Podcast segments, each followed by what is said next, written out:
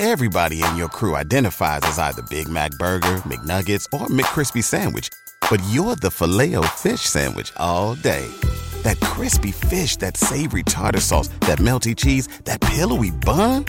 Yeah, you get it.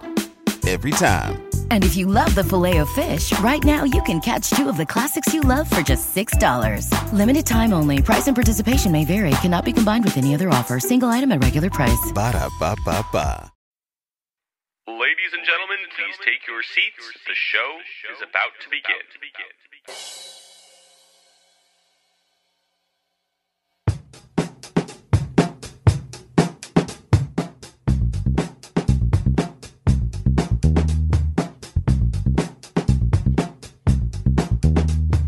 Welcome back to the one and only Cavs the Podcast,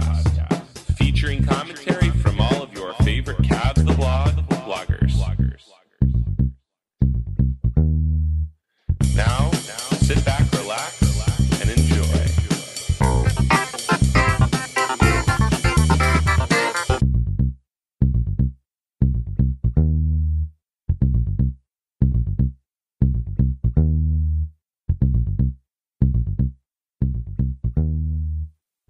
Cavs the podcast. I'm Nate Smith here with uh, Tom Pestak and Evil Genius, and this is the final Cavs the podcast for the 2016-2017 season. The Cavs are no longer reigning champions. Uh, they fell to the Warriors. What was the final score, EG? Uh, 129 to 120. And uh, it it was a rough one. It was uh, Cavs looked like they had it going. As you said, the score was only so close because J.R. Oh, yeah, Yeah, J.R. Smith rained fire. refused to go quietly into the night. Yeah, he was he was doing everything he could to back up his Cavs and seven tweet. I mean, seven of eight from three, nine of eleven overall. I mean, you couldn't be much hotter than J.R. was tonight. Yeah. And quite frankly, he should have had more shots. Yeah, I, I thought one of the Cavs' big problems in the second half was their, actually the whole game from the second quarter on was their offensive execution, um, especially to set up shots for guys that were red hot, uh, was, was poor. And, and part of that was the Warriors defense, but part of that was the Cavs' real impatience on offense. And I really felt like they, uh, didn't do what they did in game four and play their own pace and really played to the Warriors' pace, and it it burned them. And the Warriors, as as we were noting in in the first uh, take of this podcast, uh, that twenty two to two run in the second quarter was uh, was hard to recover from. And the Cavs, Yeah. what did they close it? The closest they got was three. Yeah, they got to three on that LeBron uh, putback, but actually, it was a I, I I put it on wrong. It was I I had counted the the free throw that Steph Curry missed at the end of that run, so it was actually only a twenty one to two, 21 to two instead of twenty two to two run. But Oh, okay. still, I mean that was the that was the the killer right there because they spent the rest of the game playing catch up and Yeah. and expending energy that that the Warriors didn't have to. Yeah, and and LeBron, I think you said before we started the to- the p- podcast, Tom, uh, LeBron looked at peace with what had happened on the court. Like he was Yeah. Uh, shaking everybody's hand and you know Yeah. telling them Well, congratulations. and more importantly, more importantly, he looked real positive, head held high, you know, walking through the to the locker room, high fiving Cavs personnel. I think I saw him high five David Griffin. He did his like special handshake with Kyrie. Um, so that was a good sign. I mean, at a macro level, I'm not really that upset about the outcome. I know 4-1 seems kind of severe, but um, they should have won game three and they were in this game. And even Yeah. when they got down 17 or whatever in the second quarter, they fought back and they made a game out of it. yeah, They never really went away. Uh, I know Curry was dagger hunting for the last two minutes. I'm sorry. I just, I can't stand that guy. I really oh, can't he's the worst. like everything about that him just drives me nuts and the way at the end he was like blatantly trying you know to like get himself pumped up it's like bro you got totally punked last year, despite winning 73 games. So Kevin Durant shows up and completely like bails you out. And just just watching him the way he was celebrating like, you know, like he's been trying to get to the finals for like 20 years and he finally like broke through. It just it was kind of nauseating. Honestly, I Who? mean, d- uh, to- Curry. Okay. Just like yeah. it's like 3 minutes left, you know. Yeah. He's like celebrating like but instead of walking the ball up the court, he's shot hunting, you know. It's just it's just really irritating. But um no, I, I at a macro level, I thought the Cavs played really well. They put up 137 points against what was allegedly like the best defense in the NBA. yeah. They put up a ton of points tonight. Um, I think that they're a very good team. Like they might, I, I, I honestly think they might be better than last year's team. Oh, the Cavs. And, I think um, they are. Yeah. Yeah. And I think really the main thing, there was really two things. One is I feel like even though the difference between 4-1 and 4-0, you know, me- you know, mechanically isn't that different. I think the perspective is like, the perception is very different. Oh, so the fact that the Cavs spoiled like the perfect 16 and 0 season and the fact that they showed the last three games that they're not really that far behind. Yeah. Um, I think that's really important going forward just for the psyche of the team. And I also think now, um, the other thing is just Kyrie Irving. You just can't, you know, I I mean, I, I looked at this during the regular season. You know, you remember this intimately, e.g., how uh, Jeremiah Engelmann and Ben Alamar were cast on a lot of shade on Kyrie back in like Yep. December. And I wrote that long post saying like, Hey, you know, it's great that we use these like regular season stats to show that Kyrie's like not uh, like a top 10 player, but he's been pretty darn good in the postseason and you can't like discount that. Well, now he was great again. You know what I mean? Like, it's not a- Mm, I thought Kyrie was outstanding these last three games. I had a real problem with him tonight. Um, What was your problem? I thought there was way too many possessions, especially in that second quarter run, um, where he just dribbled into a, a bad shot. And the problem is, is yeah, he can get that shot. Yeah, he can make that shot. But the whole, he doesn't understand how to use pace to control the tempo of the game. And he's playing into the Warriors' hands when he just comes down and take that one on four pull up. Like they want to play fast. They want to get into their offense. They want you to not run an offense and they don't want to have to work on defense. And when you do that, you're bailing them out. I would rather see them run a 20 second offense and miss a shot than have them make a shot and have the Warriors come right back on the break at them. You know, it's, I just didn't think he, my problem with Kyrie is he still has not figured out how to control the game. He still makes enormous mental mistakes at the end of games.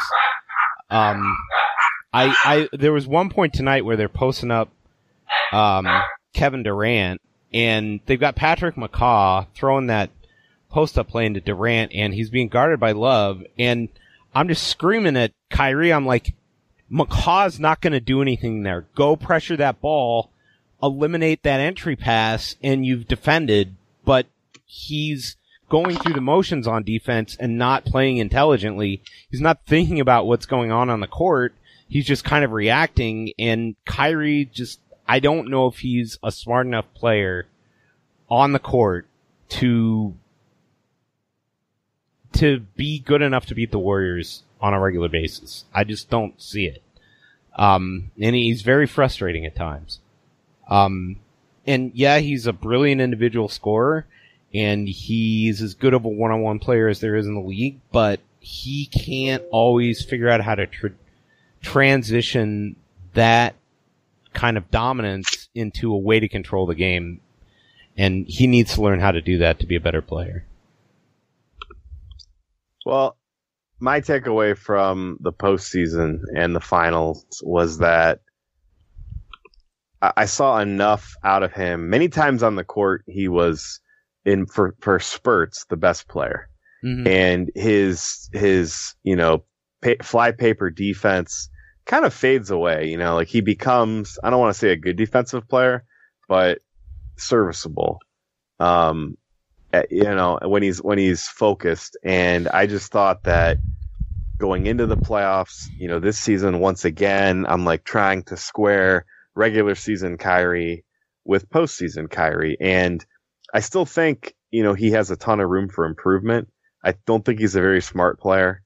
Um, you know, clock management, a lot of the things you were talking about, um, you know, puzzling decisions. But at the same time, I mean, you know, it, it you know, he lit up Steph Curry last year. Yeah. Guess what? He lit up Klay Thompson this year. Klay Thompson is like a way better defender. Yeah. he Steph he lit he lit him up. He lit him up in game in game four. yeah. He lit him I- I up the just- last I three looked at- games. I looked at, um, you know, just the, his body of work in the postseason and came away with the conclusion that he still has room to grow and that he's the, you know, he's at times the best player LeBron's ever played with. I agree with that, And, and, I his think he- ceiling I think he'll go down. I think he'll go down as the best player LeBron's ever played with. You mean So that- until that was LeBron com- goes to Golden State? Yeah, right. Yeah, yeah. No way. No, Uh, the only other place LeBron's messaged. going is is the Lakers potentially if he can put the Banana Boat team together just to have some fun. But I don't think he's going anywhere. No, I agree. And my big takeaway from this, um, from this game was basically Tyronn Lue had a hundred games to figure out what to do when LeBron James on this on the bench, and you know where what are we at?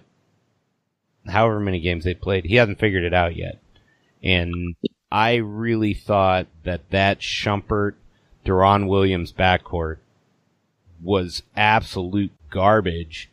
Lost them that second quarter and, and probably lost them the series, uh, because they just bled points like nobody's business when those two were on the court, especially when LeBron was off it. And LeBron was exhausted by, you could tell midway through that second quarter. And, you know, we've harped on it all season. And of course, we're going to get a certain critic talk about the minutes police, but the, the I mean, Cavs, I, I mean, I think you're focusing so much on what the Cavs did wrong. I think Kevin Durant just happened tonight. no, you know? I, I disagree with you. I think the Cavs lost. I think the Cavs can play with this team. The Cavs are, but they're not playing as smart as this team. And the Cavs fought back, got to within Three. three. I can't remember if it was three or five when three. Duran Three. when It was Duran three. Williams. Well, what was the score when Deron Williams had the wide open three that swirled out? Was were they down five and that would have cut it to two? Yeah, yeah. Okay. So LeBron happened. did. LeBron cut it to three with the with the putback um, layup. Okay. So they were in the game, and then I thought they played some, you, you know, a little bit of decent defense on Durant. They forced the shot clock down, and he hit two stupid shots, you know, in a row, or maybe he was sandwiched between an Andre Iguodala three during a hard closeout. And it's just sort of like, yeah, I, I think when the Warriors play to their ceiling, I think they're a better team. I, I but I don't think the gap is as big as I thought it was. yeah, based see, on the you're regular- proving my point though. What, You're what, pro- what- my what- point is that Kevin Durant doesn't have to play 42 minutes to win. Kevin Durant Played played 40, 42 tonight. did he? Yeah. Okay. He Well, played forty. Sorry, he played forty. yeah, and he's younger. But what did he I guess, average I for guess the I'm, series? Nate, I guess He's I'm happy that I Three don't. years young. Here, here, I, I, Nate, I gotta say this. I, I think you're. I think you, as much as you're, I think you have a point that it is that that they are closer to them than most people think, and that and that. But you can't discount what Durant did. I'm- there I'm not so many shots. what No, no, I'm Durant saying there were so many shots. It's not just the the points. There were so many shots that he hit that that stopped a Cavalier run. No, no, no. He was. I, Golden I'm, State didn't have last year when when the Cavs Right. were making I, these I, runs. in I'll the last agree with you on that. But you also look at the way what happened to the Cavs when LeBron wasn't in the game the whole series. Well, And tonight was it wasn't that bad. It wasn't that bad tonight. He played. When he wasn't in the game. minutes, He was only Tom. not in for two minutes. Tom, he played 46 minutes. Well, I mean, in that two minutes, they didn't get. I, I don't think they shed bled any points. No, they bled points because as Look, they- that's a that's beside I the guess point. they were That's really all- plus I, four I mean, when that's a dumb LeBron argument. was on the bench oh. tonight. they 'Cause he tried was to they, minus 13. So, Do you really They- think LeBron was too gassed at the end, and oh that's oh my why the god, he Cavs looked lost? exhausted that whole game. He I looked mean, at the exhausted the game, from the second was- quarter on. He's just shedding defenders, throwing down dunks. Yeah, but like, he wasn't eight minutes left guarding in the game. anyone. He wasn't rebounding. I mean, Well, they showed it at halftime. They had He Andre checked- Iguodala coming in and dunking on him. LeBron just was- standing there watching him was dunk. checking Durant in the fourth quarter, and he didn't actually. I mean, Durant hit one shot over him that I remember, and the other times he gave the ball up. I I don't think LeBron was gassed at the end of the game. I really don't. Well, then he looked tired to me, but he looked tired to me. but then again, he scored 41 I mean, points, I guess we have had 13 takeaways. rebounds and eight assists. So My takeaways are after game two, I worried that, you know, maybe you got to blow it up a little bit. Like maybe you're just so far and away inferior to this team that this like love Kyrie LeBron thing's not going to get it done because Kyrie's really overrated and Love's just not the player, you know, that he was in Minnesota. And there, you know, it's just, it is who he is. He's like a decent player, maybe a borderline all star in the East, but you know, and then after game three and then game four, especially, and even tonight, you know, I mean, Golden State, I mean, tonight they should have blown the Cavs out by like 100 points. And they didn't. The Cavs fought back and they kept it close the entire fourth quarter. And it wasn't until the very end after Durant hit a couple stupid shots that everything just kind of broke down and it was over. But I mean, to me, it's like if you can improve your perimeter defense a little bit, find a, you know, a clever way to get slightly better with a rotation player, you know, maybe just improve like on Shump or Richard Jefferson or something, you know, find a diamond in the rough.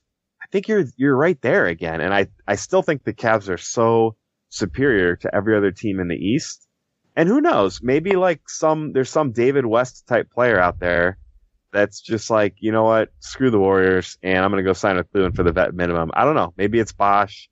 I don't know. I mean, but I feel I don't better think about Bosh it. helps them much. Well, I, I just feel better about the Cavs going forward. I understand Golden State's like freaky, scary, and stuff like that, but I just feel like I already knew that. I didn't know that the Cavs could hang with this team, and now I feel like I know that. I'll agree with you there.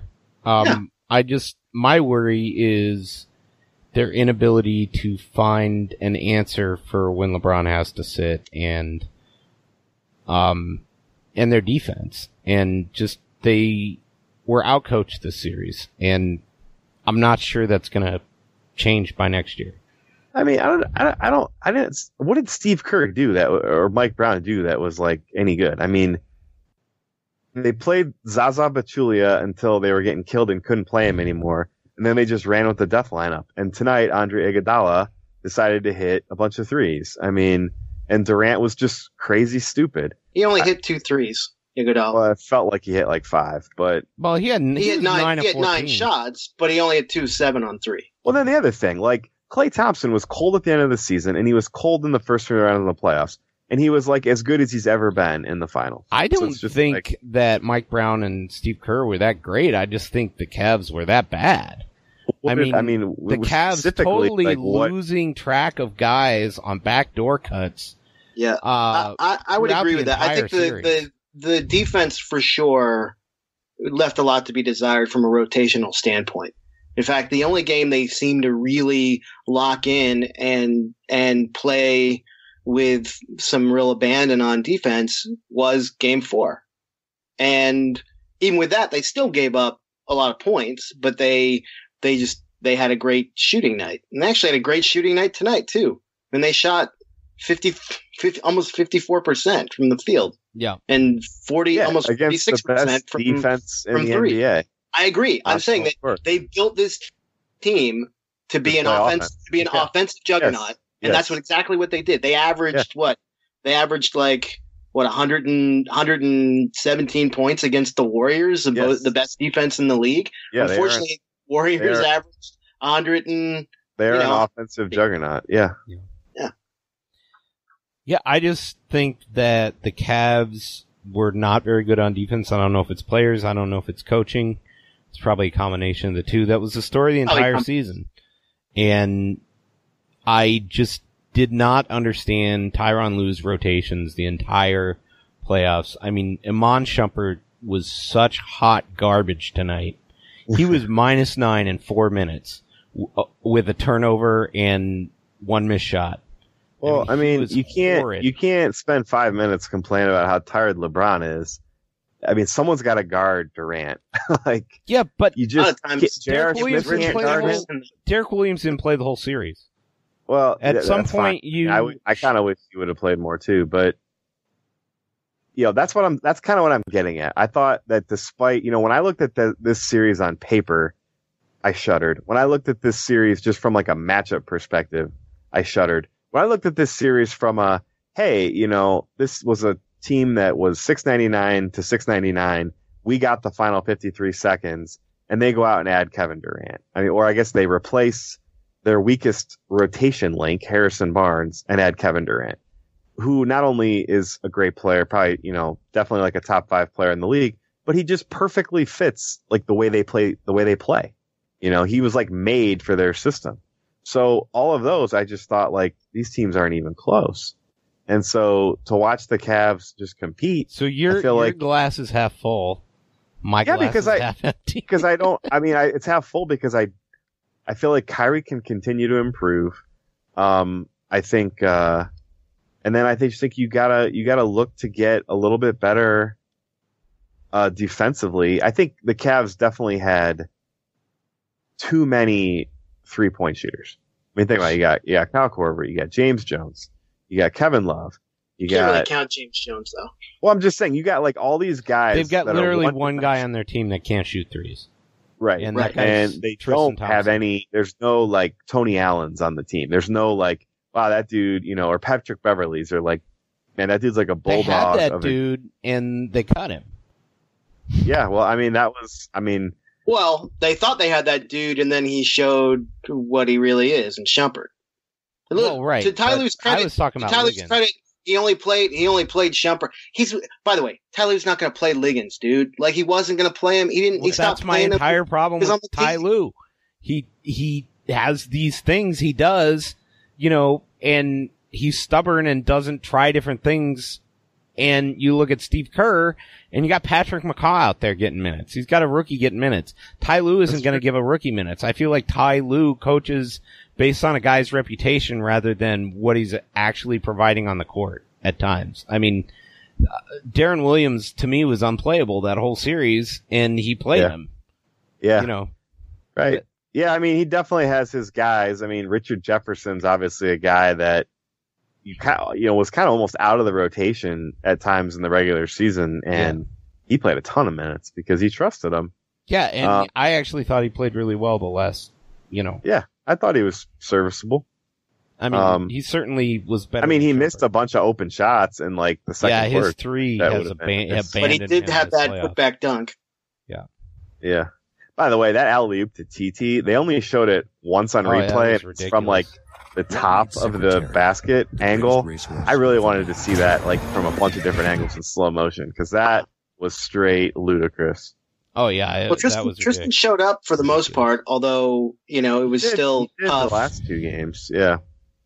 And Look, I think the thing we haven't talked about is the fact that Kevin Love, who I think Ooh. was noted that that he didn't. He's one of the I think the fewest fouls per for per 48 minutes. Big men picked up two quick fouls and then was basically on the bench for the rest of the. Well, and then Durant hit LeBron in the face, and that should have been didn't third get a third foul. That, Yeah, was yes. ridiculous.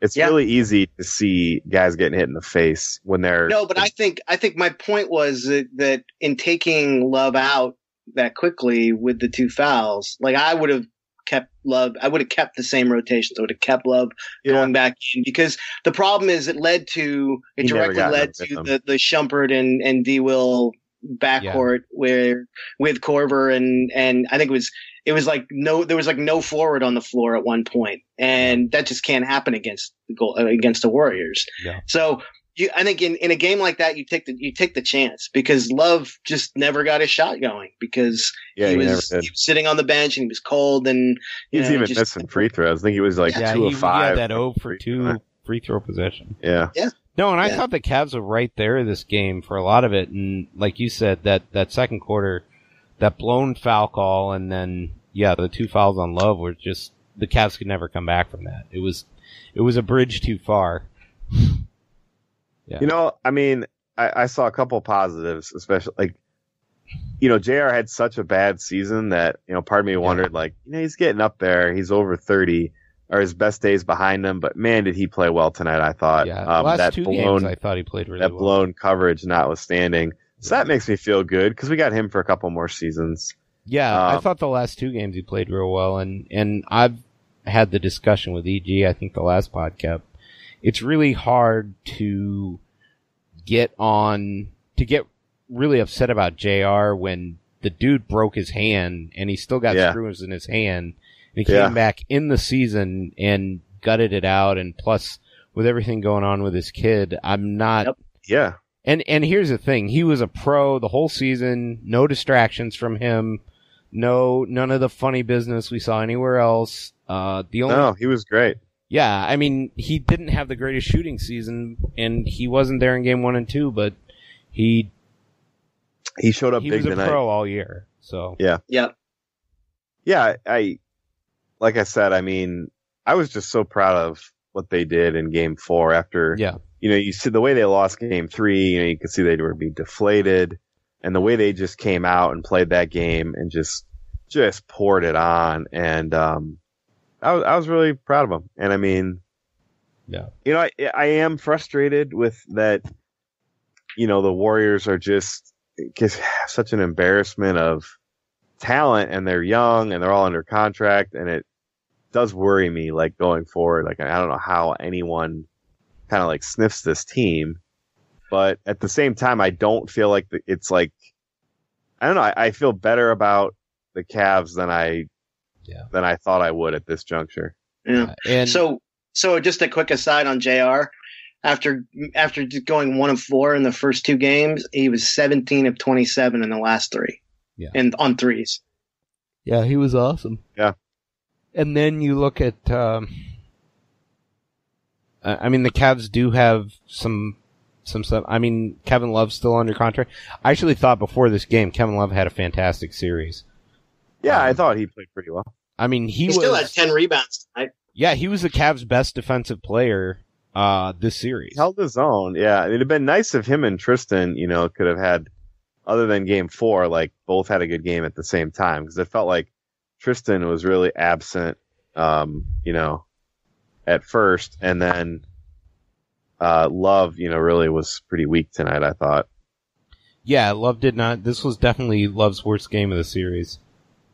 Um, I thought, I mean, he was great. He was brilliant the first four games defensively. I mean, he had almost three steals a game and a block and double digit rebounds, almost 19 points. He, I certainly didn't think he fit out. I thought he fit in. It just, yeah, yeah. the, the foul trouble and kind of it was no, a they, weird game they, for him. The, the fouls and the, and then they, they look to actively keep him out of the, out of the paint. And, um, well, we only I mean, had he only had eight shots. I mean, yeah, and if you look at um like last year, right, the whole thing was like, oh, Kevin Love is unplayable against Draymond Green. Uh, no, he's not. I no, mean, he was fine. He, he was fine against Draymond Green. In fact, offensively, he backed down Draymond a couple times, baited him into some fouls, and I thought he was just fine. So. I, yeah, I guess no, you was, know you look fine. at the Cavs. The Cavs are capped out, right? So there's no, they're not gonna like make some crazy like free agent pitch to someone. They just they can't, and they have no first round draft picks. So you know they don't they don't have a whole lot of options to get better. They have to kind of incrementally get better and then also grow a little bit. And I yeah. think, like I said, I think for as talented as Kyrie is, and as much as he can like fill it up, um, he's got a ton of room to grow, especially just when it comes to like basketball IQ stuff. Which yeah. I mean, I, I don't know. I guess I'd like to assume that as players get older, they learn like yeah how to I don't know just kind of basic things that Kyrie doesn't do. Did he hurt his back or his knee tonight? yeah, both. it was like he both. Got, yeah, it looked like he got a Charlie horse. Uh, yeah. pretty bad. And then I heard they were working on his back. And of course he's had the knee tendonitis and he stepped on somebody's ankle today. I mean, Kyrie looks pretty beat up right now and I, I will give him his credit. I thought he did a nice job in the playoffs playing through injury for the most Yeah. part. Yeah. And I mean, so let me ask you guys. So I, I'm of the belief that you bring the big three back. Um, you bring Thompson back. You, you got J.R. Smith back. And th- that's, you know, your starting five it remains the same. And that you, you know, you look to get a little bit better defensively, um, with your bench and maybe a little bit younger with your bench. And, uh, I think then you just take another, another shot at the Warriors next year. But I want to see if you agree with that. And if not, like what core piece would you look to move? Okay, EG, you go first. I think you got to stay the course. Uh, All these guys are under contract. Um, I'd like to see him bring back Korver. I, I know he missed some big shots in the in the playoffs, but um, but I, I wondered if his if his if his foot ever really completely healed. Remember at the end of the season when he was he was uh, having trouble with that. So I think he should be back. Uh, I think they're going to have to look at some perimeter D guys. I would I would certainly look to see if they can get anything at all for Shumpert, even if it's just young defensive guys that that they can work with. Um, but I I I haven't been impressed with their defense really since since games three five through seven of last year's finals.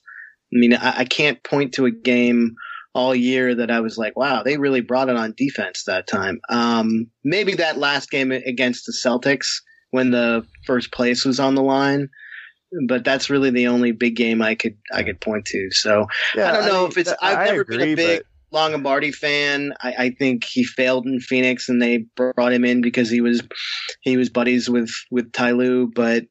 Uh, I don't know. There's there's something bigger there that has to be looked at and worked on, um, just from a just from a pure rotational standpoint because they got away with it against the teams in the East because they're head and shoulders above every team in the East and will be again next year. I, think unless there's some massive, you know, uh, some some barring some big trade with Paul George or Jimmy Butler and somebody like loading up and and trying to go after them. But even then, I, I just don't see them.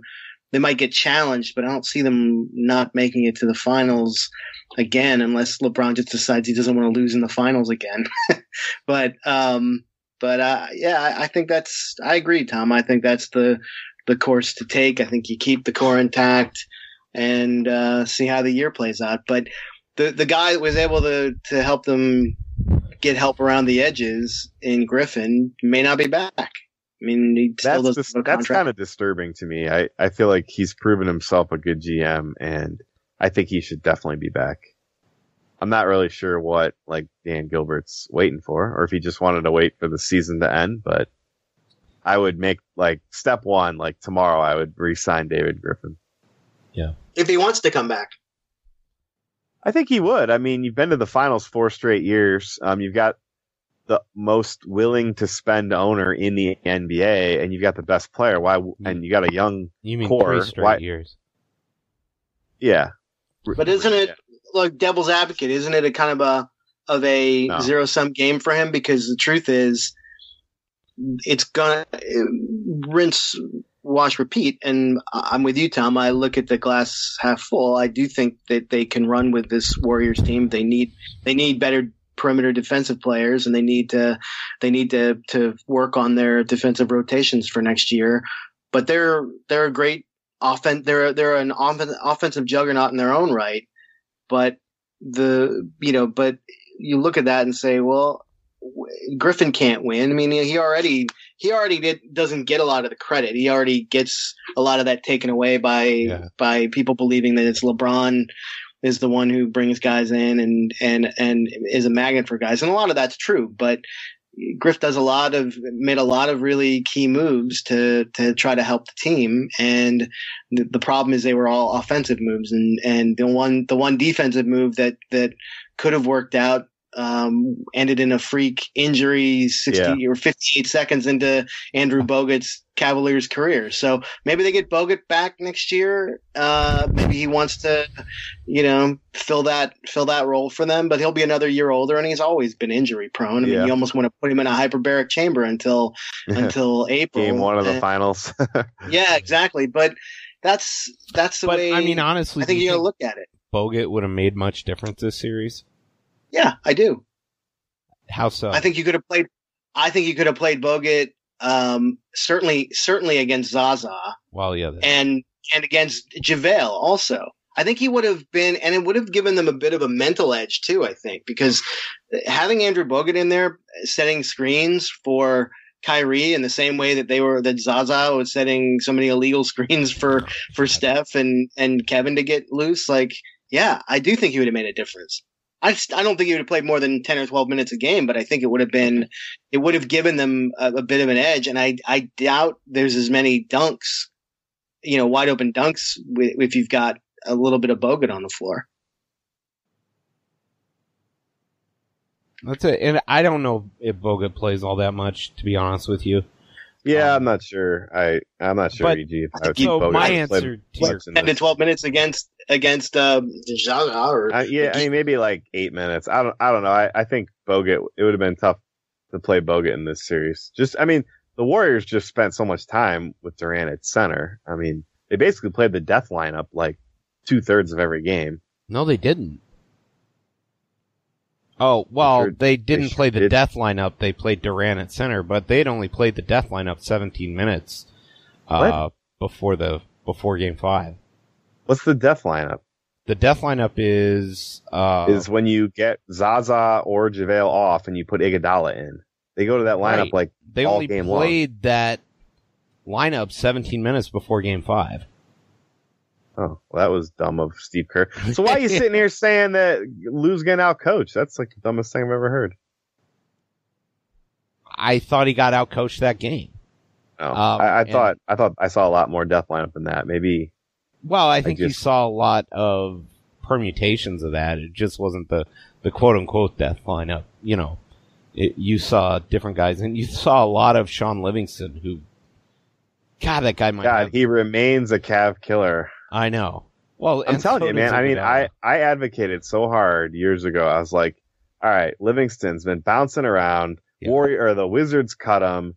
The dude just wants some stability. He played well with the Cavs. Give the dude a three year like Oh, he's so six million dollar deal, and the Cavs just let him walk. And now they've lost two finals to the dude, and he's been great against the Cavs, and they have got no the answer. Best turnaround post up jump shot in the They have no answer because they have no one that can they can afford. They can't afford to put a like a six foot six guy on him Yeah. because you got to because you got to deal with Curry and Thompson. yeah. So yeah, that that's frustrating to me. But I mean, you know, whatever. Hindsight. Yeah, I mean, in answer to your question earlier, I really do feel like I hate the idea of cutting Kevin Love or LeBron or Tristan or Kyrie, and I think J.R. Smith is that that starting lineup. I don't think needs to go anywhere. My uh, issue with the team, uh, I feel like they've got to try and find a way to move Shumpert. I just thought he was an abject disaster. Well, yeah, I think they've been they were trying to move him all season. Yeah. So I don't think they would disagree with you. Yeah, and I mean there was the the rumored Shumpert for Ricky Rubio trade. I was like, oh my god, that would be the greatest trade ever. Yeah. But Yeah. um, it was Shumpert. I mean, I'd love to see a Shumpert for Delly trade, but I don't think the Bucks are that dumb. Um, and I really do feel like they miss Delly's intelligence and um, Yeah, they God, might, the- but if if Lue wasn't going to play him because he played a bad like no, I, I nine minutes there, in but- the finals, and then he just lost all faith in him. I mean, what's the point? Oh yeah, I agree with you there. But how many? I was yelling at the TV the whole finals. I think at least once per game, every game, we saw a dumb transition foul where they're trying to. They tried to do a Delly foul when the other team was in the bonus, which is especially against the Warriors is like the In the stupidest bonus, yeah. thing you Yeah. can do. Because Yeah. if you do that to Durant or Curry, you're pretty much just giving up Giving up points. two points. Yeah, agreed. I also felt like the Cavs should have tried some uh, ha- Hackadala, Haka Iguodala, because he's just not even a 60% free throw shooter. I thought that would have been a good move. I just felt like they didn't get real creative. But anyway, uh, in, that's a tangent. In answer to your question, yeah, the Cavs got to get a little bit younger and they got to get smarter and they got to get better. Okay, so let me ask you this: if, let's say they get swept, right, and the Warriors go 16 and 0, and just like I said, the perception just seems so much more like, damn, you're not even really close to this team. Do you think they would trade, um, like Kevin Love? For the, what? The, the question is, who I do you know. get? For, well, the whole thing. Oh, we'll bring in Paul George, and you know, I'm like, well, Paul. You know, they want somebody. The problem is, is they want somebody to guard LeBron or Durant. Well, when that guy exists, call me because there's nobody in the league right now that can guard Durant. you know what I mean? LeBron, LeBron is close. Antetokounmpo. Yeah, Yeah, There you exactly. go. You're not getting that guy. I mean, Yeah. it's not Paul George. It's not Mr. Rudy Gobert. Yeah, But that's the thing. I mean, that's why that's why I'm saying like I was I was, you know, I felt better about things because I don't feel like the Cavs need to like shut down Kevin Durant in order to. I, I just think they need to be incrementally better. I don't think they're there. I I still think, you know, to some extent, like when the Warriors play to their ceiling and the Cavs play to their ceiling, the Warriors are going to win. You know, eight times out of ten. But I don't think it's as stark as I thought it was. I'll give you that. I mean, yeah, the the problem is my worry about the Cavs is they've got that starting lineup and then it's pretty slim pickings after that. I mean, they they still got Channing Frye under contract. Um, I'd love to see But he's but he's unplayable in against the the Warriors, that as he true. showed. Yeah, he he was so bad defensively that they they just couldn't put him on the floor. Um, you know, you got Richard Jefferson for one more year. He's serviceable, and I don't think Korver's coming back because somebody's going to give him more money than the Cavs. Yeah, I think uh, I think you're right. Able to afford it.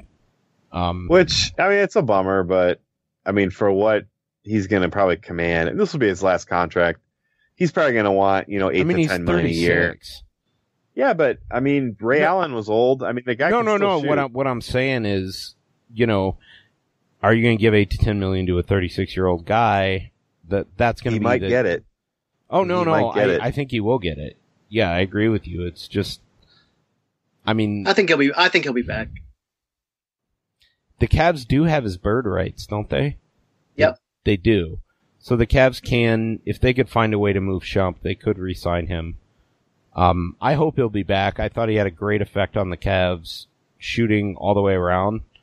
Um, he seemed like a pros pro. I I really thought the the finals. He missed a lot of open shots in the finals, and hopefully next year he'll be better. Who was that? Korver? Yeah, Or, yeah. yeah. Korver missed a lot of open shots in the finals. yeah, he did.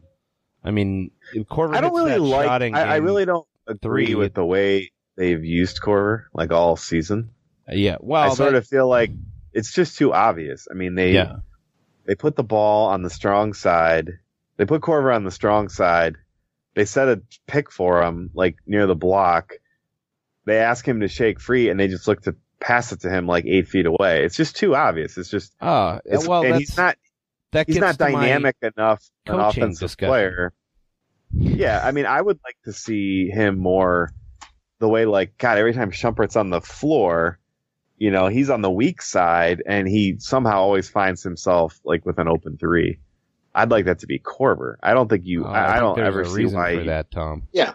no, I understand that, but I mean, I'm just saying, like, I, you can just tell, like, everyone in the building can tell when it's like, oh, look, they're going to try to, you know, shake Korver free, and it just it doesn't But work that much. I, I'm with you in the, in a sense that, and I don't pretend to know the X's and O's as, as well as you guys do, but to me, when you've got two guys the caliber of Jr. and Kyle Corver, and you put them on the floor together at the same time, how is one of them not always open? Yeah, You know what I mean? Like, you you just- it- You just need to know like run plays or set plays that where one of those guys is going to be open because they can play together on defense too. Like Right. you can play that you can play that lineup where it's you know it's Kyrie, Jr., Korver, LeBron, and and Tristan or Love. You know what I mean? Like you can play that lineup Yeah. and do and well. didn't play it enough. You know, No, and I'm just saying, like that. lineup, that's the kind yeah. of thing where you're like, one of those guys is going to be open, and if they're open, they're pretty deadly typically. So, how do you find more ways to to make that happen? Yeah, and that is part of my issue with the Cavs coaching. I that entire finals, they ran a very rudimentary offense. I mean, how long have we been seeing that left wing, uh, you know, screen on the wing for Korver where he comes up to the top of the key? We've been seeing that play since January. You know, Yeah. it's like, and they don't run any permutations off that. It's just, Right. I'm just kind of shocked at the lack of offensive innovation we see at times.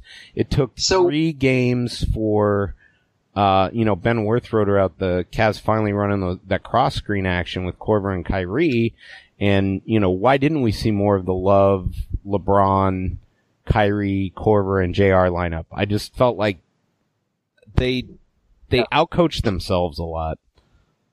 So let me ask you this, Nate: the, the ultimate litmus test for for coaching. If you switch uh, Lue and the the two headed monster of Kerr and, and Mike Brown, who wins the series?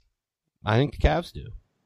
Oh Really? my god! Why do you Really? even ask Nate questions like that, Eg? You know you're gonna get the have to set hottest. You know I you're gonna get the set him up. hottest take ever. As soon as you asked him, I just wanted to interrupt and be like, "Don't even ask him that." This is a guy that like two I weeks just ago. want to make. I just want to make No, Coles' head This is a guy that once two weeks during ago was tweeting about how the Cavs have the best bench in the NBA, and tonight he's going on about how like no one's playable. It's Well, by the way, they were the best. They were the best bench in the NBA against the against the Eastern crappy Conference. Eastern Conference. Yeah, They're not crappy. They're not crappy. They're the Eastern Conference was, by the way, the Eastern Conference was just as good as the Western Conference was this year. Uh, I don't agree with that. I, I yeah, I don't. I think I mean, the- how how do you how do you figure that? Like, what Uh, team better than like Houston this year, or Utah think- even? Like, what team in the East was better than Utah even? And Oh, Utah I got think I think Toronto was better. I think I think the Celtics were better. well, okay, Toronto oh maybe, come on. but Toronto with like a I do. gimpy Kyle Lowry is not. I a don't. great. I don't think. I think you guys are way overrating Utah. Okay. I mean, maybe I am. I I, I might be, but And the Clippers I- were terrible this year. definitely don't think that. Houston, like, Houston, I mean, like Are, again, are you like seriously the saying ultimate- the Raptors, by the- the form that we faced them, which was with the gimpy Kyle Lowry, yeah, was a good team? yeah. Well, if Kyle Lowry's not gimpy, sure. Well, that's what I'm saying, but he was. Okay, but so is so was um um George Hill. Yeah. No, I I felt and, like and Vigo Bear. I felt like Toronto was really beat up this year. They seemed very They had to work pretty hard. They had to work pretty hard just to claw their way back into the standings after. No, There are yeah, two- but They're also a two point team in a three point league. yeah. yeah, and they got rid of Terrence EG Ross. wham with the right hand. He was their best point shooter anyway. I just think I hate this whole. I live out. The, I live out west. If anything, I should be the one saying like, "Oh, the Western Conference is so great." It's not. think I went to a it's lot so of. I went to a lot. I- I, I went just to a lot of games. I watched a lot of games. What? I, I don't think it's so great. I think the Cavs would have beaten every team out west except for Golden State this year. I just Well, I think they would have had their hands full with the Spurs too, and a healthy Kawhi. and a healthy Kawhi. That didn't happen though, did it? So No, it didn't, which is why the Warriors swept the West. Yeah, yeah. But I they didn't have. I don't I know. I, I agree. I know. I'm just saying. Like, I think that there's there's you know there's two teams, maybe three if Kawhi's healthy, that could win the championship this year, and that's it. I think East West, regardless, I think it's just there wasn't a whole lot of there weren't a lot of great teams. This I don't year. think the Spurs could have won a champion. I think they were too old. maybe they looked pretty good during the regular season. yeah, They and looked plus, pretty did, good. but- They looked pretty good in that first half against the of game one against the Warriors, where they had them down by 25 points. Yeah, but so did the Celtics in the regular season. So Hmm. Yeah, but they didn't have the Cavs down by the 25 points. are the most overachieving team I think Yeah. I've ever seen, other than maybe like the 2007 Cavs. I, I just, I and I think it's going to backfire to be honest because I feel like the Celtics like organization feels like they're close, and all their guys now are like you've heard of them. You've heard of like Jae Crowder and Marcus Smart. Like all these guys have sort of like a name and a reputation, and they're not going to be cheap, and they're not that good. And I just I, I don't think the Celtics are that close. And I think the Al Horford signing was not a good idea. And, no, I'll agree um, with you on that. And I think Isaiah Thomas is never going to be a viable like defensive player. And No. um, But you there's know, already they got the rumors they're going to move him pick, in the but- offseason. well, I Who's think they should. I think they should. Move who? Isaiah Thomas. It. Oh, they should.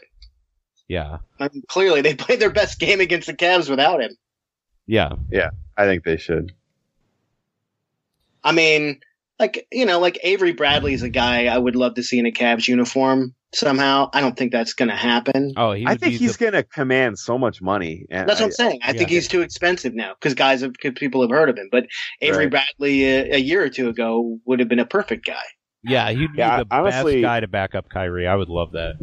I just don't see anyone in the East challenging the Cavs in the playoffs. LeBron in the in these playoffs was so dominant. Um, I mean, he's still far and away the best player in the league. You know I mean, what I- guy I was just thinking close, of in my opinion. that the Cavs could get to stop the Warriors next year? Uh, Sebastian Telfair. Because of the guns. No, wait, wait, wait. Too soon? What? Jeez. Sorry, was that was that And dark? Gilbert Arenas too. Yeah. Yeah, or Wait. Uh, no. What? When did It's Sebastian Telfair have an a issue? It was literally like yesterday. Yeah, he Oh, I was got arrested say, like, I don't. for like I don't a- remember him having whole, an issue. Yeah, he got arrested for a lot of guns Yeah. and bullets and a bulletproof vest yesterday. So Oh boy! yeah, So he was going to cause a war somewhere. I, no one knows. Yeah, yeah. No, but I, I think I mean, look, the East could get weaker. I mean, Lowry's rumored. I mean, he's seriously considering the Mavericks, which would be interesting. I thought, yeah, I thought he basically just said he wants to win, so he's like willing to. Come be Take- Kyrie's backup. that would be nice. wow, I'd love to have Lowry uh, that and not give up a core player. That'd be that'd be like a coup. yeah, Lowry. Lowry. That'd for be sure. like best case scenario. Yeah, totally. I mean, th- these guys that you could trade Kevin Love for, I just don't see them moving the needle much. I mean, Paul George in his three for 30 lifetime in game winning situations just doesn't do it for me. I, you know, I was I was pretty impressed with George. Actually, I, I he's a player. I mean, there He were times player, when but there were times when LeBron was like taking on the challenge, and George just flat out scored on him. Yeah. You know, like I mean, I but mean, he's he- kind of anti-clutch. uh, He wouldn't have to be clutch on this Yeah, team. that's though. the thing. That's the same thing with like Durant. Durant was anti-clutch all those years. God, the guy couldn't even like shake free to get opened against like the Grizzlies all those years. And now, I mean, he's got he's got a 73 win team flanking him, you know? I mean, It just goes He never to show gets you what more having than- a great he- coach can do for you. He never gets more than single covered. Never. I mean, oh, he yeah, that pull up he had in just feast on game people. three. Was it game three where he pulled it up in transition and just buried that three in LeBron's face? Yeah, that was game three. That was ridiculous. Yeah, that that hurt. Yeah. That was one of the probably one of the biggest shots of the finals. I mean, and Yeah, he had a lot of big shots. Um, I do want to ask you guys about LeBron's the what I thought was the play of the finals. LeBron's oop to himself. uh, that was pretty crazy. I mean, to me, that goes down with the Jordan switching hands and the it uh, was pretty crazy. I, I, I, I still I have a soft spot for the dunk last year where LeBron fell down and got up. I, I just think, Yeah. I've never seen anything like that. I've never seen a guy on a fast break like fall down. The other guys like pass him. He gets up and like repasses them and just throws down like an insane dunk. Like that was that was something else. Yeah, no, I mean he's he's still something else. I do feel like they need to find a way to get his minutes down and find someone to put in that backup small forward. They need to find an Well, effective His rotation. minutes were for- up all year because he had to play point guard so much because Yeah. they lost Delly. They've got to find a way to get 10 minutes a game without him on the floor without it just being an abject disaster. Yeah, They've uh, just got to well, do it. I mean, That's kind of been the story his whole career. yeah. I, mean, I mean, that's I don't think he's ever played anywhere where like the team could handle him not being on the court because Oh, they, they could in Miami because they just gave the ball to Uh, Wade. yeah, maybe like the first year or two, but by the end that wasn't the case. Well, yeah, because Wade was getting hurt all the time, and um, I mean, yeah, they've got to find a way to put LeBron on the bench, let Kyrie run the team, and I just, I'm very frustrated that that hasn't happened yet. I think that's the coaching staff's biggest failing uh, this this entire postseason. But Well, I, I I- I still consider the season a success. bad. I, I honestly just feel like the Cavs would claw back, and then Durant would hit like a crazy three, and you know Klay Thompson was hot, Iguodala was hot. Uh, they just, I don't know. I, I mean, Durant, No. what did he end up like? Fifteen of nineteen or something stupid from the field. Oh yeah, he was ridiculous that game. Yeah, I mean, and and the other thing is, I mean, we've talked about it a lot. You you can't spot the Warriors 3-0. I mean, what once you do that, and you really couldn't spot them 2-0. And Tristan and I mean, the only guys that showed up that were really good in the first two games were uh were Kevin Love and LeBron James, and everybody else kind of didn't Yeah. show up. And and you've got you you have to split the first of two games almost always to win an NBA series. What is it like? It's almost ninety percent. If you don't get a split, you're losing. Yeah. I mean, that's those are really tough odds to come overcome. And the Cavs, you know, it was a miracle to come back from three one last year. And as much faith as I had in the Cavs this year, you know, you just can't make any mistakes once you're down 3-0. The the other thing that we didn't talk about too much, the Cavs knew they might have kind of be up against a buzzsaw because I really felt like they took a little extra celebration in the Eastern Conference Championship this year. Um, yeah, I, I think they I think they knew. I mean, everyone knows, Nate. I mean, everyone knows Kevin Durant's not a rookie. We they know how good he is. And they know how good the Warriors have been the last three seasons. And they know that they completely dominated like after the All Star break. I mean, LeBron knew it was going to be a tall order. That, that's why I think, I think just like how I'm feeling. I mean, the, looking at him shaking hands and not being like too pissed off at the end, I feel like he thought, yeah, I mean, no one was better than the Warriors this year for a reason, and you know, I think he just kind of made peace with it. I, I'll agree with that. But the other thing is, I, I want to talk about how lucky and how fun it was to be reigning champion for a year. I mean, You know, I'll And- be honest, it wasn't as fun as I thought it would be. It, it got fun again once the playoffs started, but Yeah. man, it was a it was a rocky season. It, It was. kind of it was kind of irritating, you know. Like I mean, Delly was a folk hero, so losing him kind of just sucked to begin with, and then I don't know. It's like it's just at times they were not a good team. And no, I'll agree with you there. But the other side of that was, I mean, last summer was one of the best summers of my life. Oh yeah, yeah, yeah. watching them and and having that you know go on past the whole summer we had the olympics and summer league and it was just a it was a blast and nothing's ever going to change that you know two would like we've talked about on the blog a bunch of times eg uh two would have been great but the one Yeah. was the one i wanted and i don't think One was all that mattered. Yeah, and I don't think the possibly the second best player in the NBA joining a team that already had three All Stars is really gonna, you know, make me lament the Cavs No. that they didn't win this year. I mean, I No. still think it's a pretty punk move by, uh, Uh, it's KD. the, it's the it's terrible. yeah, And I'm already reading these. I, I I don't know. Nothing pisses me off more than like when something like that happens, and then the headline: KD shows why he made the right decision. It's like, what do you mean? The right decision? What? Like there Yeah. was ever a doubt that this was going to happen, I mean, yeah, you can do that. And and if the next year, if some other guy in the NBA wants to win a ring, he should probably join the Warriors too.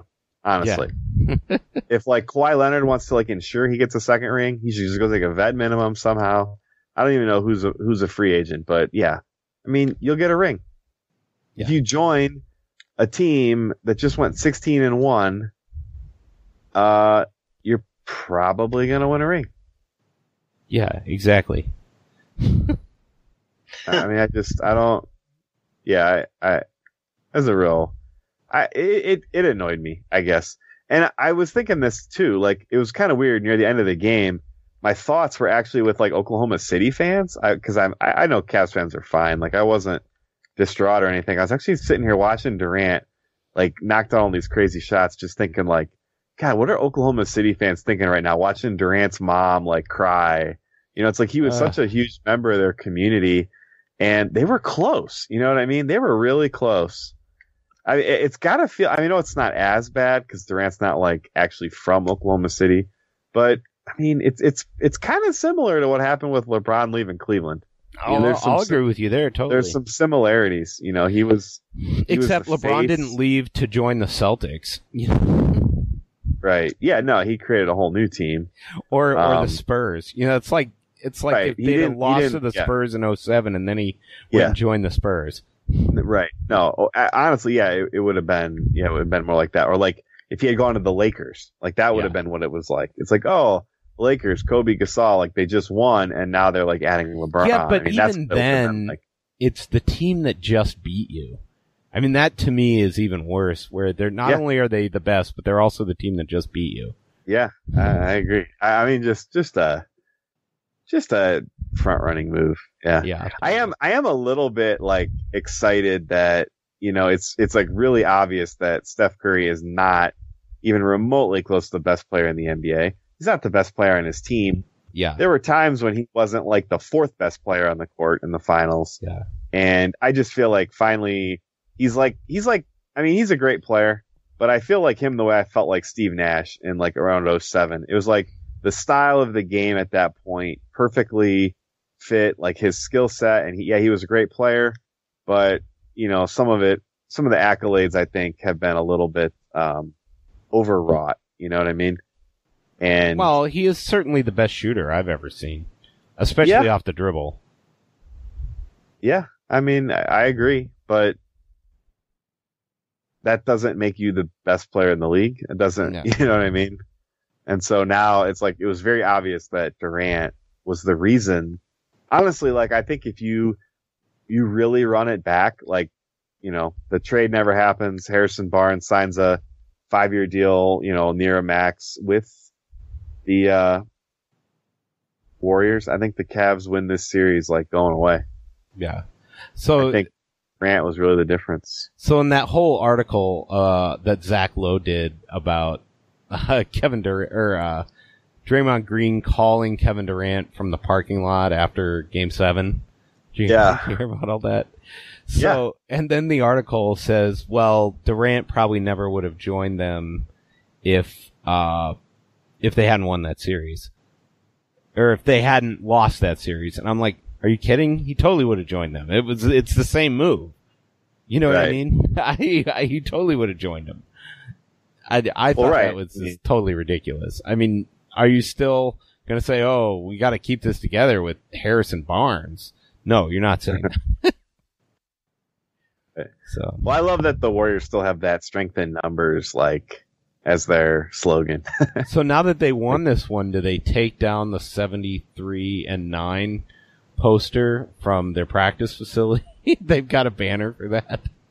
Yeah, I don't know. I mean, obviously, you know, no matter what happens, you know, history goes to the victors. So it's like, Yeah. yeah, I can complain all I want about how this is kind of BS, but I mean, ultimately, people are just going to remember a great team, you know, won two out of three against the Cavs, and it's fine. I mean, it, it is what it is. But um, I'm just glad that they didn't make history with the 16 and 0. And I'm glad Oh, the Cavs too. were the fly in their ointment last year. And, um, you know, the Cavs made a lot of NBA history against the Warriors. You know what I mean? Yeah. Like it's a legitimate rivalry. It's not, It's it's it's not one sided. That's for sure. And I think the Cavs will be look to be better next year. I mean, I think there'll yeah. be a hunger that wasn't there this year as much. I hope especially so. in the regular Yeah. season. But I I I hope so. Yeah, they they were very complacent at times, and that starts with just the fact that they felt compelled to take Kay Felder and to not address the lack of backup point guard at all. yeah, Um, you know that. Well, they did later in the season. Bless you. Yeah, they, they, did, later in the season, but They did. And and look, Deron Williams was pretty good oh, through he the was first great in the three first rounds three of the rounds, playoffs. Yeah, but. And after that last game, I thought, well, maybe the problem was not Deron Williams. Maybe what was the problem was, as I call it, the Shumpudge lineup. Um, what? Shump Pudge. you take the Jump P, Pudge. Shump, and Pudge, Shumpudge. So as I it call was like Deron the Williams, mumps the mumps lineup last year with Mo Williams and Shumpert. yeah, the mumps, Okay. because I called Deron Williams Pudge. So Oh, okay. I didn't realize that. All right. Okay, that's where that was what I was missing. Like, who's? Uh, yeah, yeah, yeah, yeah, you gotta, you gotta stay. You haven't read the blog enough this year. yeah, I've been. It's uh, called the pumps. It, it's it's called having kids. Yeah, it it is, and new responsibilities at work, and yeah. Yeah, I don't know if you know. Well. I, I feel like all of us. I mean, all three of us got new jobs this year, right? yeah, Yeah, yeah, it's been been quite a year. So, yeah, it has. so Happy but- birthday, by the way, Nate. Oh, thank Oh, yeah. you. Appreciate Happy it. birthday. Um, yeah, it was last week. I was 39 for the third year in a row. So, Nice. I like that I'd. Yeah, yeah. No, uh, happy birthday for sure, my man. oh, thank you. But yeah, I mean, I I wouldn't have traded last year for anything, even, Oh, even no, with the no. Malays. I- I just, uh, I, I'm hoping the Cavs bring in somebody kind of fresh and new to. I'm I'm excited about Cedi Osman, although you know my Yeah. So my um, enthusiasm's think been tempered.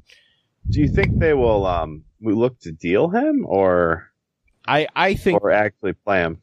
I, I think they'll probably look to deal him, but who knows? I mean, the the Cavs are going to be very active in free agency to try and get some of these vet minimum guys, and you know, I'm Right. sure they'll try and use their Provided they have a again. GM to do so. Yeah, Yeah. Seriously. I'm, I'm sure. Because I don't know who replaces I don't know who replaces uh, Griffin if if he's gone. Yeah, I mean, I it's either it's probably going to be Maverick Carter. yeah, maybe. I think you mean you mean you mean uh, Rich Paul. Well, either yeah, one of the two. Maverick's got his hands full doing all the movie stuff. That's true. But I mean, how how often, how hard is it to work for the Cavs for a month a year? You know, that's all you got to do as the GM. Of course. Because Uh, LeBron's doing all the heavy lifting, right? Yeah, exactly, exactly. Well, you just got the draft and then the trade deadline, and Which the they have agent- no. They, yeah, they have no picks. so- Yeah, and then the free agent draft. Well, it's free agency, the trade deadline, and then the buyout season. That's about So it. who That's- are who are their free agents then? We do we discuss that? Is Korver is for sure, right? Korver's a free Deron agent. Williams is Yeah. for sure, Yep. Deron Williams and Derrick Williams is right. Yep. Yes, and then And then is Channing, or does he have another year? Channing has another year, as does Richard Jefferson.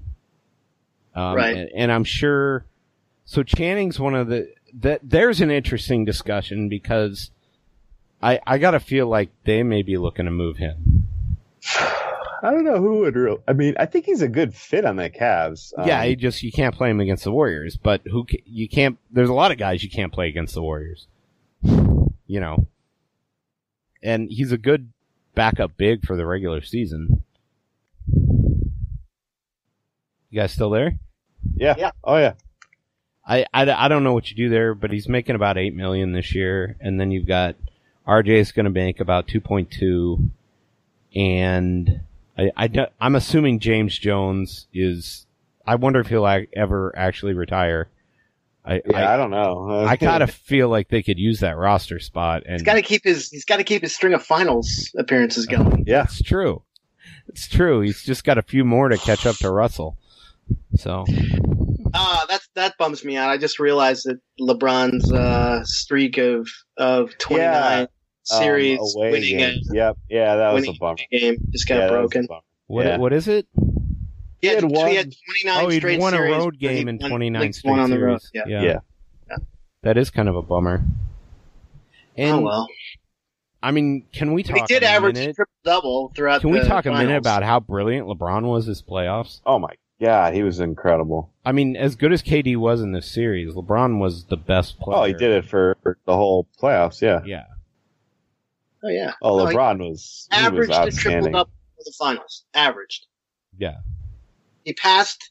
He passed Mike uh, Magic Johnson for all time triple doubles in the finals. Yeah, I mean, That's insane.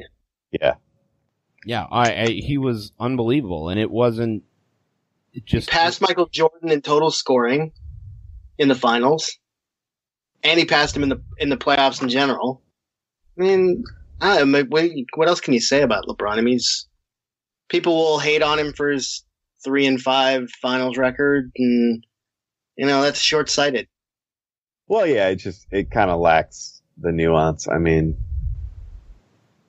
I mean, for as good as he was last year, um, in terms of uh, his PER was higher last year, which is kind of funny. It was 30 last year. It was 29.8. this PER year. is kind of dumb. Yeah, I know. I've but, decided. but his true shooting was 65%. I mean, Oh, he yeah. was ridiculous in the playoffs this year. He, He shot like forty five percent from three. He shot 62% from the floor and 41% from three in the playoffs. That's just insane. I mean, the only, the only chink in his armor was a 71% from the free throw line. which I was mean- still better than the regular season. Yeah. And, and top that off with 1.6 blocks and 2.4 steals per 100 possessions. I mean, that's just nuts. Yeah. He was, he was just bonkers. it's gonna be weird watching LeBron like not trying defense again all next year because like now I'm used to like playoff LeBron. yeah, I think that's the most frustrating thing about regular season LeBron. yeah, Um, I guess I don't. I'm kind of. I don't really care that much about it anymore. I, I get why Yeah. they're doing it. He, he's trying to extend his career. You know, I It's get it too. Um, I just, like I said, I wish they could find a 10 to 12 minutes a night without him on the floor. Yeah, I, I just feel like the time has come. And Yeah. what you practice in the regular season needs to be what you do in the postseason. And, you know, last year was the anomaly where they didn't have to do that, but this year it caught up with them eventually. You know, you can't, they just, one of the things about this Golden State series, they gave up way too many layups and way too many transition buckets. I mean, that game three was all just give up layups at the end of regulation. Or, Yeah. you know, and it, it just killed them. I mean, you just can't give up that many easy baskets to great teams. Yeah, especially when you're not when you're missing your last eight shots. Yeah, exactly. I mean, so I don't know. Uh, anything else that you guys want to talk about? I mean, uh, LeBron was brilliant, averaged a triple double over 31 points. Um, Kevin Durant's rebounds. numbers were unbelievable. What did he average in the finals? Almost over 40 points, didn't he? Was it that much? Hang on. It was he, he he filled it up for sure. Durant averaged. Well, he averaged 27, 28 points in the in the play. He averaged thirty five points a game in in, In the the, finals? finals. Yeah, Yeah, he was, he was, he actually never never hit forty. He Yeah, got he to was thirty eight really- and thirty nine. really good. I mean, and that that jump shot from the top of the key and from the wing is just ridiculously. You know, there's Well, how do you defend and that? that game that game too when he had the five blocks and three steals and was just a and Yeah. 13 rebounds and was just he just he was just unbelievable Yeah. uh not just offensively but defensively on that one yeah. So, do you think he takes a pay cut to stay? and and Yeah. keep the band together. Well, why not? well, I yeah, I mean I mean, you defend your title. I mean, he can do another one and one, right? yeah, So, I mean, why not just follow what LeBron did coming back to the Cavs? Do another one, do another one and one. You know, take a little bit of a haircut so they can re-sign Iggy, um, because they're going to have to let go of at least one of Iggy or Livingston, I think. But um, regardless, and that's that's with Katie taking a a pay cut because Steph's not going to take a pay cut. Um, Well, I have a hard time. Yeah, he hasn't had he hasn't had a max deal yet. I don't think he's Right. gonna take a haircut. So and Yeah, I I- think he feels kind of disrespected by the organization. You know, Reed. Curry, yeah. Yeah, but yeah. Maybe he'll Man. go to another team. Here's the thing: they've won Yeah. two championships now, and he hasn't been the MVP of either one of them. right. Yeah. Right? I mean, Although I will say, I mean, the first championship, the Cavs are basically saying, "Hey, Kevin Durant's go- or Andre Iguodala is going to beat us. That then we're going to lose," and that's what happened. So Well, honestly, they could have given it to LeBron, but I just Yeah. think there's sort of like too much, Yeah. you know, made of the fact that the MVP has to be from the winning team. I mean, it's kind of hilarious in retrospect that Iguodala won MVP. yeah, Yeah. so we'll see what happens with them. I mean, if KD takes a max contract, um, not all those other guys have made as much money as them. So if you're a guy like Shaun Livingston or if you're a guy like Andre Iguodala, I think those guys are free agents as well. Um, that you got to chase the money a little more. It it it may be an interesting decision there, and maybe they're not as deep on the bench as they were this year. So yeah, yeah, but they've actually done a nice job of cultivating some young talent on that team. they Too. have, they have. You know, something that the Cavs don't really have. That, is true.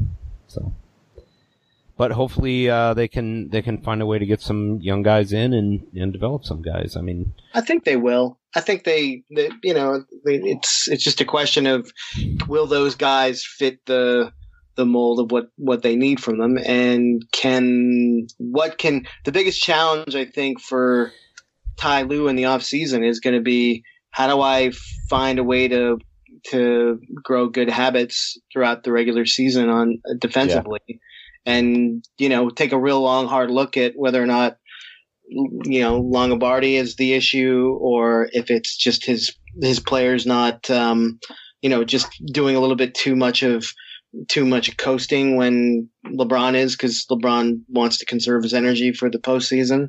Um, you know, it's it's that's what he's got to get to the root of in the off season, and hopefully he'll have David Griffin as a, uh, a partner still to put pieces in place and maybe swap some of the offensive pieces for defensive pieces to Yeah. continue chess match, but it may not be him. yeah, but we're all still LeBron James is still the best player in the NBA, right? Oh yeah, no question. Yeah, hands, It's hands not down. even close. It's not even close. Yeah, and it's not even. it's by the way, that's not even a. That's not even not even speaking from bias, which No. I No, oh, yeah, could no. easily be accused of, and I'm sure we will be. But the truth is, the, the guy just averaged the triple double in the in the the finals, and he's uh, you know a year after being the MVP of the finals. The the guy is unbelievable. I mean, if you And- oh, sorry, go ahead. No, I would say, and he he just took on one of the one of the most talented opponents of all time. You know, as we all like to say, the 73 win team that added a, a former MVP of the league, uh, who was probably only not the MVP of the league the year after winning the MVP of the league because he broke his foot in three places and and still has pins in it from that. So Yeah, um, you know, you look at that and you say Kevin Durant probably cemented himself as the as the second best player in the league. but if yeah, you I mean, maybe. I I don't know. What you don't you don't agree? I, I just I just look at this team and I just think, I mean, Durant is just like getting guarded by Richard Jefferson half the game. Like it's just, it's it's not like oh you know we'll just, you know it's not like the Cavs did with Paul George right where it's like he was the only guy that could hurt him and he was still putting up thirty plus points. I, I mean, maybe Durant's I guess, but. I- I- I, think I, I would think put Durant Kawhi Leonard showed- second. But I think Durant certainly showed something in this series. You can't you can't discount that. You still have No, to make no, the shots. he was outstanding. He was outstanding. I just, and he showed me a lot on defensively that I'm I, not sure he's cemented that he's the second best. Is all I'm saying. Mm, Well, if he's not second best, he's top. He's he, Top he could be. He could be. I'm just. I think there could be some room for reasonable people to disagree. Yeah, I don't disagree. I, I think that's fair. But coming off of this performance that he just had in the NBA Oh yeah. I mean, yeah. it's hard to argue with it in this moment in time. Maybe with the uh, with with time and distance from it, sure. But in this moment, I think you'd argue you'd have a pretty decent argument that he is the second best player. Yeah. But I, if you traded Durant and LeBron, the the war, the Cavs wouldn't have won a game. That's for sure. Oh no. Oh yeah, I mean, Cavs, Cavs might not have got out out of the East. I think they still would have got out of the East. Ah, really? I don't know. Maybe not with Oh. Luke coaching them. oh man, I'm the Dude, worst. between you and Ben, man, the finals takes were hot this year. I thought Ben was great. I thought Ben had so many great points. Did you? I, I don't. Did you read a post where you included all like Ben's hottest take I've ever read? What was that?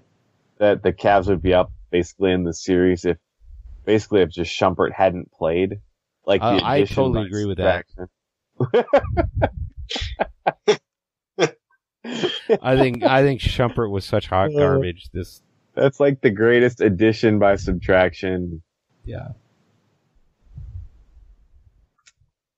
Well, he only got four minutes tonight, so he was at least Ty Lue got was the four memo. too many.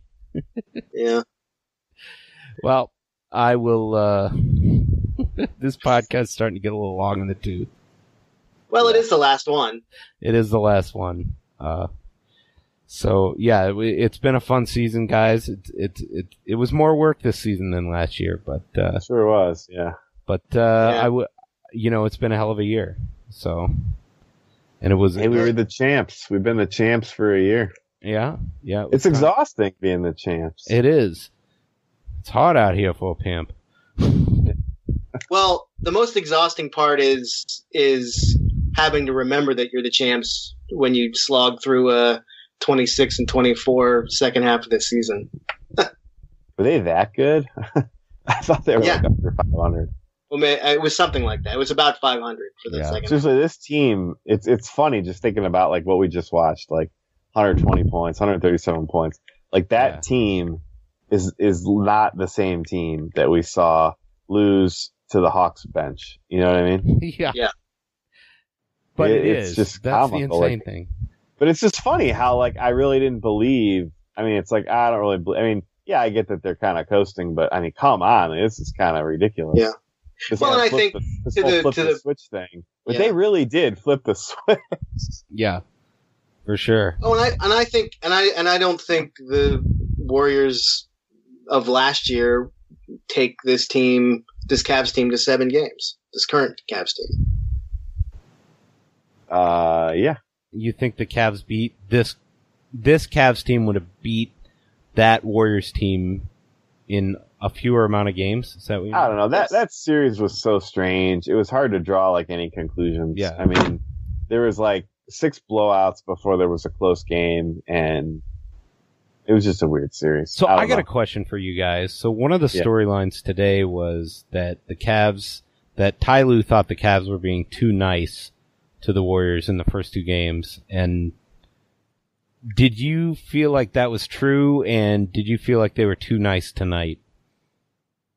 Um, I don't know. I mean, I Well, they certainly helped guys up still. Although there was that one confrontation with David West, which got heated. Which actually I thought helped the Cavs a ton. oh yeah, because it stopped their momentum. in that Yeah, Yeah. it stopped the run and the Cavs had to regroup. I mean, that was just an onslaught when that was happening.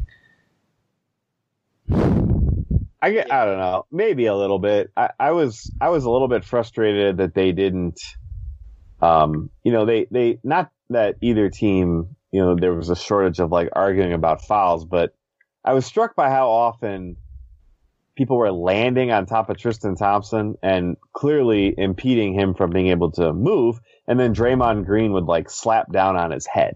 Yeah. And it's like, that's, that's literally the Oh, definition the, of the a flagrant foul. in the third in game three was just the some of the worst I've ever seen. I mean the the the rescinding the technical on Draymond Yeah. was like what what is going on here?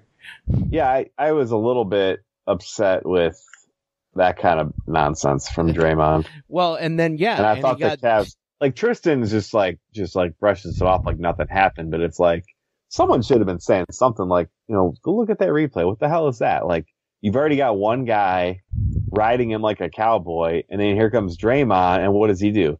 He slaps down on his head as hard as he can. yeah, and that that's is one of exactly Sorry, go ahead. no, that that is exactly like what you're not supposed to do. It's unnecessary and excessive contact above the neck, and that's what it is. Yeah. And I just thought it was kind of BS that they let that go in Game Four, and I saw it again tonight. Yeah. And and the one of the things well, and then you saw LeBron get hit on the head by KD and no call, which Yeah, was a that was terrible just a no call. missed call. Yeah, that that But- that would have helped the Cavs a lot if it would have. Yeah, you know, it totally would have. called there. But I I just feel like that's one of the places that Lue is really lacking. You know, to bring this full circle on my uh, criticisms of Ty Lue, but I, he's terrible at working the refs, and he just like kind of let some of that kind of stuff go, and you know, pretty much every other uh, you know coach of the last twenty years in the finals would have picked up a fine before going into Game Three of uh, for for complaining about the officiating. So Well, he's very even keeled, and that that works for and against you sometimes. And Yeah, I think it works for him that he's able to keep his head in in uh, certain situations, but you know he also is a little more low energy than Yeah. than other coaches. But boy, he Um, looked exhausted by the end of that finals. He, lo- he Yeah. looked- Yeah. there's a guy that looked tired, and and it was a Yeah. long season for them. So yeah, I mean, playing Well, over the good hundred news- games a year is is pretty crazy. yeah, the good news is next season. I mean, they they've already spent a season knowing what it feels like to lose in the finals. So, um, you know, so they can draw from that. And this was a tough year, I think, because sometimes it's hard to know how to be how to be champions.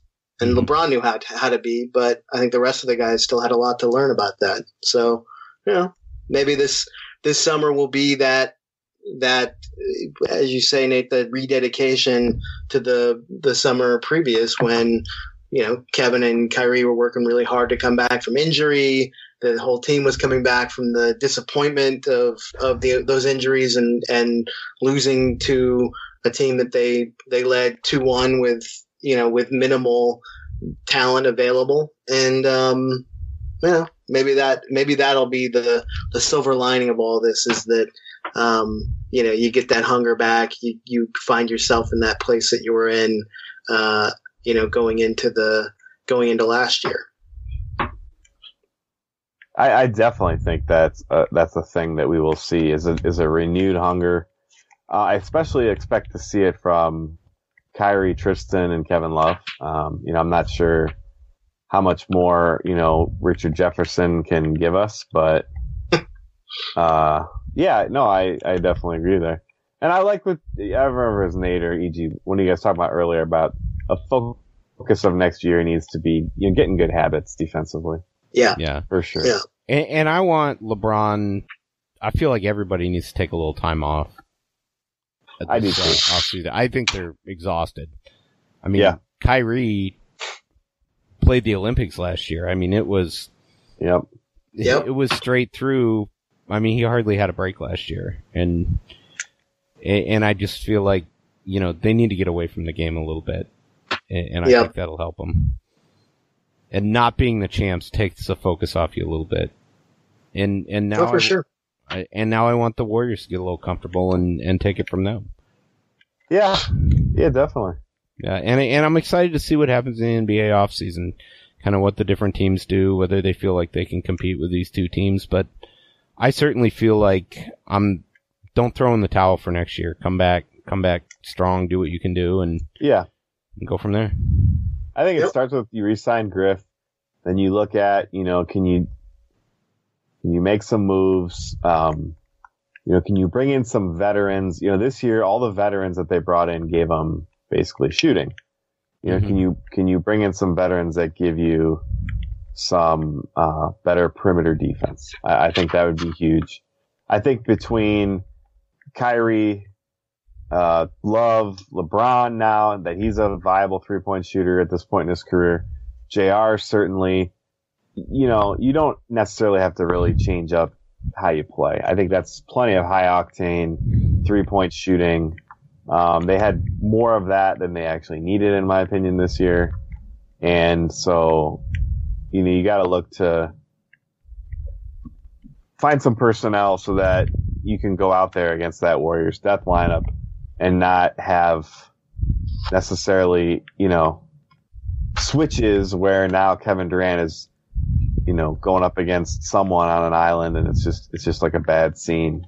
Yeah. Yeah. I mean, they did a really good job of hedging and corralling at points during that game or the last two games. And then they did some times where they just kind of got lost and their communication on switching and pick and roll and all that kind of stuff, uh, has got to get better. I mean, they just, they lost each other at times on the court and then they get frustrated and then they all kind of just quit in the moment. So they got to get better about that and hopefully some time away will help them. Yeah. So, uh, any uh, big summer plans? Any uh, eh, uh, the stuff you're doing? Uh, you want to talk about? Anything you want to pitch? EG Um, I'm gonna take some. I'm gonna take some time off. yeah, I know the feeling. I'm exhausted, man. I don't know about Yeah. you guys, but I, uh, yeah, I'm just kind of looking forward to spending some time with my. It's my my son's last uh, summer before heading off to college, so I'm looking forward to maybe getting out and seeing some baseball games with him, and and uh, uh, I'm gonna uh, take my daughter back east to see uh, to see my mom for a little, for a couple days. So yeah, just uh, I don't know, just trying to just trying to chill out and relax. Hopefully, get to see some good Indians games this summer, and maybe they'll uh, get back to the mountaintop again themselves. Yeah, they they fortunately play in the AL Central, so Anything is possible. Yeah. How about Gotta you guys? late season run. I'm going to Alaska next month. Uh, Oh, nice. see my folks, and um, Hometown. yeah, yeah, going taking my daughters, so that should be fun. Nice. And uh, I did get to watch um, a couple really good movies last night. Uh, watch Hidden Figures, which was awesome. And Nice. if you have daughters, it's a great movie for them to watch. Um, and then I got to see Get Out, which uh, is just fantastic. It was yeah. Probably one of the best horror movies or slasher movies, however you want to describe it. I mean, dark comedy. It it was great. Uh, Jordan Peele's gonna probably be a really hot director for a long Yeah. time to come. Very talented. Yeah, very talented. It was a fantastic, and it came out of nowhere. I don't think anybody was expecting to be as as good as it is. So, so I I would definitely recommend that. So, what about you, Tom? Anything going on this summer? Uh, you know, spent a lot of time with the family. You playing Um, softball? Yeah, we had a game tonight. Um, it's we're in a weird night. There's there's um there's five teams. There's two like dominant teams. There's two really bad teams, and then we're in the middle. So we basically light up the bad teams, and we you know lose to the good teams. You know, like twelve to nine. so it's uh it is what it is. But um, actually play uh, the captain of the uh, one of the teams is Brian Windhorst's sister. So she's a friend of mine, and so it's kind of fun. We, we talk about you know what's going on with the Cavs or whatever. And her team is a juggernaut of a team, and she is ridiculously good at softball. Like she's really good. So, um, anyway, yeah, That's playing great. softball. I'm in a golf league at work. Uh, all kinds of stuff. I'm really excited. I was trying to tell this to EG. I'm really excited about Dunkirk. Yeah. I mean, like, really excited. I'm kind of, I'm becoming a bit of a World War II junkie. And, um, I've been reading a lot of books. I've been Yeah. watching lots of movies, World War II movies. Well, And- guarantee guarantee Chris Nolan will get it will get it accurate if nothing else. Yeah, and it's just it's such a it's such a crucial point in like human history, and it's very dramatic. It, it, in my opinion, I mean, it'll make for a great movie, and I mean, I like pretty much all of Christopher Nolan's movies, so I assume it will have you know, it'll be it'll be exciting, interesting, you know, what have you.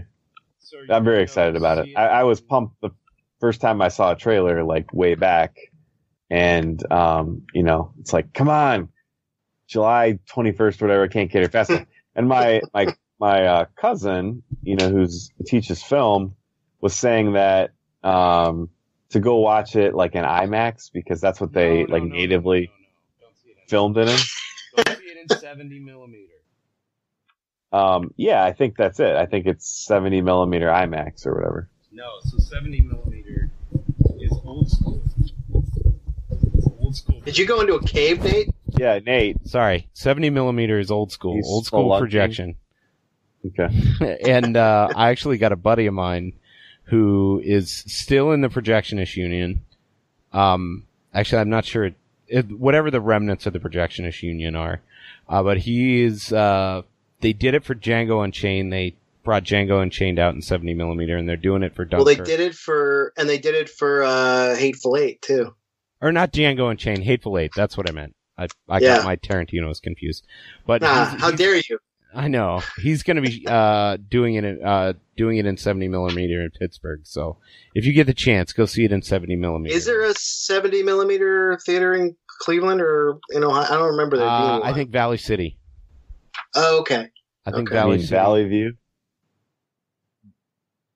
Is that what you mean, Valley View? Yeah, over yeah over by. I don't know. neck of the Va- I don't know what Valley City is. I I don't know it. Yeah, Valley View. Yeah, Okay. this one over there. O- over by your neck of the woods, Tom, or where your folks Uh, live. So Eh, not really, but it's probably closer. South of there. I don't know. Well, that's where I went a off lot. off high over off 303. What? Valley View's down by like the Cuyahoga.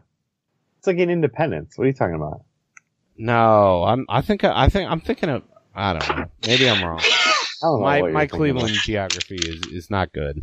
So we we apologize for the scintillating MapQuest conversation Yeah. happening at the end of Yeah, this we gotta- we gotta get out. We podcast. gotta get out here. okay. Yeah, it is at Valley View. So yeah, I thought Valley View was going to be showing it in 70 millimeter, but I'm not sure. So anyway, just uh, for the old school film guys, I, I got to put in a plug there. But it, I'm sure it's going to be great in IMAX. So. Yeah. Well, this Well, podcast guys- has got a pair of long teeth now, so uh, We're gonna- tooth. we're gonna sign off and say have a great summer and uh and we're not gonna be podcasting or our, our content is probably gonna drop off from from what it was but uh it's been a great year and it's been a great year of uh defending the the land and the Cavs championship and and thank you guys for being a part of it uh Tom and EG and and everybody listening so go Yeah. Cavs You Thanks too, for uh, Thanks. putting it together, man. Yeah. as always Go Cavs. Go Cavs. Thank you for listening to Cavs the Blogs podcast. Check back soon for some more fun with your favorite bloggers.